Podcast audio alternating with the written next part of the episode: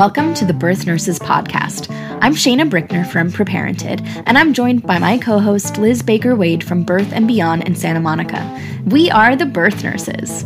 In this podcast, we talk about birth and nursing practice and labor and delivery, and in a broader sense, the whole world of nursing, too. From two women who have been on both sides of the birthing bed, we've got some things to talk about that will enhance your understanding of birth. Whether you're a first time pregnant parent, a parent to one or more babies, or a professional in the birth world, this podcast is for you. Join me and Liz and special guests as we share and learn from each other here on the Birth Nurses Podcast. Hi, everybody. This is Liz, and I'm here with Shaina, and we are the Birth Nurses. Hey, Shaina. Hi. How you doing? I'm pretty good. It's a summer break. Yeah. I mean, I don't know. That doesn't mean anything to you. nope. I just just that there's work. more babies. There's more babies in the summer. Oh my gosh, well, you would not. But it's been wild in my labor and delivery unit. Wild. I, yeah. I mean, I, I literally walk out the door into the parking lot and just sit in my car for a minute and try to you know, pull it together to drive my 12 blocks home. oh so my gosh. It's just, it is summertime. We're training yeah. lots of new nurses, and I think that's going on all over town. And wow. they just keep coming. It's great. um, and, uh, you know, I love, love, love labor and delivery. And I'm home stretch to retirement. And wow. um, I know it's just crazy. And so happy that I have you to refer my breastfeeding patients and my own birth education clients too. I want to always thank you again. Shaina Brickner, she's an IBCLC certified lactation consultant. She does home visits and office visits and televisits. Mm-hmm. And she's been a lifesaver for so many of my clients. And I love doing this podcast with Shaina Brickner. Today, we've been doing these bits, which I'm loving. Mm-hmm. They're short little snippets, and we're doing a series on breastfeeding right now. And we've talked about uh, engorgement and we've talked about cluster feeding. And today, we're going to talk about power pump sessions. And power this pumping. sounds so like I thought we weren't supposed to power pump. So you have to explain this to me so I can. Yes uh, understand what's happening. You know, I only get a limited time, a few hours after birth with my um, patient where we try to breastfeed and hand express. You're always in my head. So talk to me. yeah. So power pumping is essentially pumping for mm-hmm. one hour, but with right. two breaks in between. So you would only do this if you are intentionally trying to boost your milk supply. And I would, this is my disclaimer, please talk to a lactation consultant before doing this because you might not need to boost your milk supply. But for some women going back to work, they've been breastfeeding exclusively, they go to work. Their baby is in daycare or has a nanny now, and they're taking bottles and mom feels like she can't pump enough milk to keep up with baby's needs because responding to a machine is very different than responding to your cute little baby who helps oh, yeah. that oxytocin to flow immediately. With a machine, with a pump, uh, you have to your body has to kind of get adjusted to responding to this machine. And that can take a while. I would say with my first baby, um, I didn't feel like I knew how to pump. right. um, this is 11 years ago. I didn't really know how to pump uh, to maximize my supply, really. Um, and then with my second baby, I learned a lot more. I felt like I could tell when I was letting down and my milk was mm-hmm. releasing with the pump. And I figured out the button, you know, what each button means um, on my pump.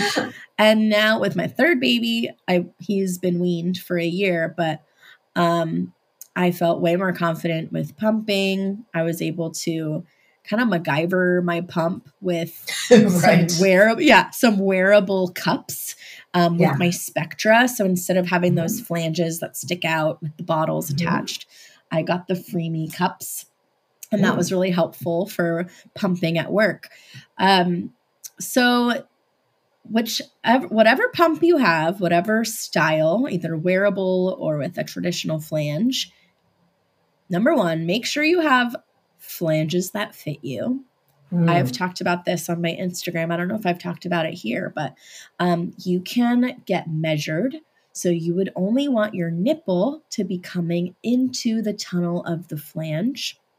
Not the whole areola. Not the whole areola because that okay. causes swelling and Got it, it actually is more painful. And okay. when you're in pain, your cortisol increases and your oxytocin, your oxytocin decreases. Yeah. right. so that's the opposite of what we want. So okay. we'll do another episode about flange sizing, but for now, let's just say make sure you have the right flange size, you know how to work your pump, and then if you talk with a lactation consultant and you know that you should be doing a power pump session, you can proceed with this power pumping. So, the way it works is you start your pump, you power on, you go to your massage mode to mm-hmm. induce a letdown reflex for one to two minutes. And then you switch it to expression mode or regular pump mode for a remaining 17 to 18 minutes until you have pumped for a total of 20 minutes. Then you turn off the pump and you take a 10 minute break.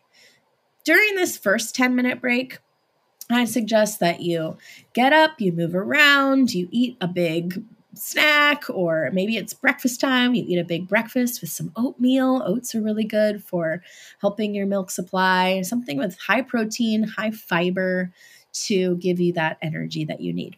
Okay, then you breakfast. go, yep, good breakfast. Then you go back to the pump and you pump for 10 minutes. Same method of uh, massage mode first for one to two minutes, and then expression mode for a total of 10 minutes.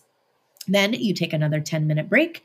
During this break, I'd suggest you get up, you move your body, do some stretching, maybe you, you know, answer a few texts or whatever, and um, do some deep breathing perhaps. And then 10 minutes is over, and you go back to the pump and you pump for another 10 minutes. After that pump session, you are done. So you pumped for three times 20 minutes, mm-hmm. then a mm-hmm. break, then 10 minutes, then a break, and then 10 minutes. Wow. And hopefully, you have yielded a little bit more milk than when if you had just done a 20 minute pump session. And you would do a power pump session once a day for three to four days to mimic how your baby goes through a growth spurt and cluster ah, feeds. Right. That's the whole idea is that this is mimicking how your baby cluster feeds. I'm Elizabeth Baker Wade. I am a labor and delivery nurse, registered nurse, birth educator, and podcaster. My birth education classes are concentrated on how to have a better hospital birth and high risk pregnancy. What's high risk? What does that mean? High risk are moms who are experiencing histories of chronic hypertension, pregnancy induced hypertension, we call that preeclampsia, insulin dependent diabetes, infertility, and other comorbidities in their pregnancy which bump them into a higher risk category. Mm. Why do you like to teach about high risk pregnancies? Because there's going to be more interventions often in the high risk mom. And getting familiar with the vernacular and understanding the risk benefit of these interventions and why your obstetrician is going to bring them up and getting prepared for what's going to happen in the hospital, I think can really greatly reduce fear and anxiety and a lot of moms out there have comorbidities these days. It's true. We need to help them out on their way. Making peace with intervention when necessary helps for a better, smoother labor and delivery, I how, think. How can someone sign up for your class? They can go to birthandbeyond.net. You can email me at liz at birthandbeyond.net. I will respond within 24 hours All my schedules, fees, and times are on my website. I also have a consultation membership and a Text Me Anything membership for a month at a time, where I will answer as many texts as you need for questions that come up out of the blue. Lots of texts come after the appointment, right? yep. I just had an appointment with my LB and I don't understand. Yeah. right. I'm at birthandbeyond.net. If your baby wakes up after you have gotten to one or two sessions, you've Mm. accomplished one or two sessions, what do you do? So, yeah, that's why I would suggest that you do a power pump session when you're away from your baby. So, let's say your baby's at daycare or there's a nanny with your baby, and your baby's already going to get fed with a bottle of breast milk. But if you're at home, if you're with your baby, then instead of power pumping, just feed your baby. Don't Okay. don't power pump, just breastfeed on demand. So power pumping is trying to increase supply for those people who have babies that are away from them at a certain period of time during Yes. the day. Okay, a got it. you could do this if you know that your baby has a long stretch of sleep between 8 p.m. and midnight, Do then it.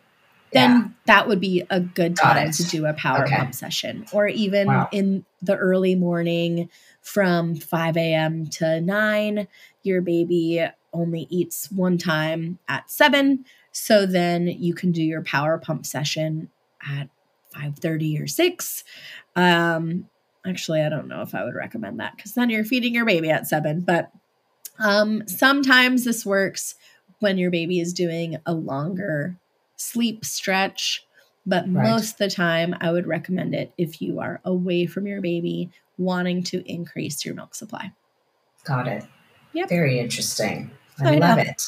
Yeah. I mean, we, you know, that was, it's um interesting thing when you're worried about mm, making yourself engorged with too much hand expression or too much pumping. But this is Hmm. a very, very specific um, uh, regiment for increasing milk supply. just for Awesome. a few days, about three to four days. And then you would go back to your 20 minute pump sessions. Yeah. And if somebody wanted to contact you to do a telehealth visit for 20 minutes to help go through it, placement of the breast pump Sure. Yeah. on the breast, the modes and stuff, is that something that you do? A thousand percent. That's one of my favorite things to help with is pumping.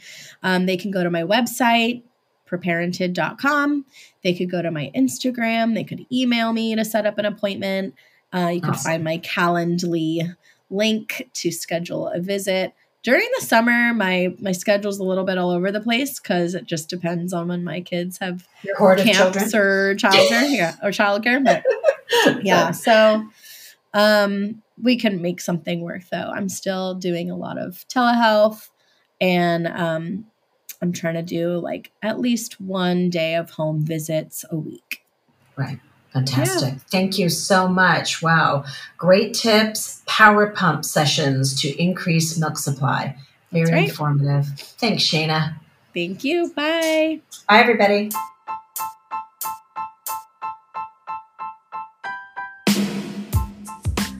Thank you for listening to this episode of the Birth Nurses Podcast. If you enjoyed this, there are a few ways you can support us. First, you can share this podcast with your pregnant friends or new moms. Secondly, you can write a review and rate us on iTunes. And thirdly, we would love if you would check out our Instagram accounts and websites. I'm on Instagram as Preparented and online www.preparented.com.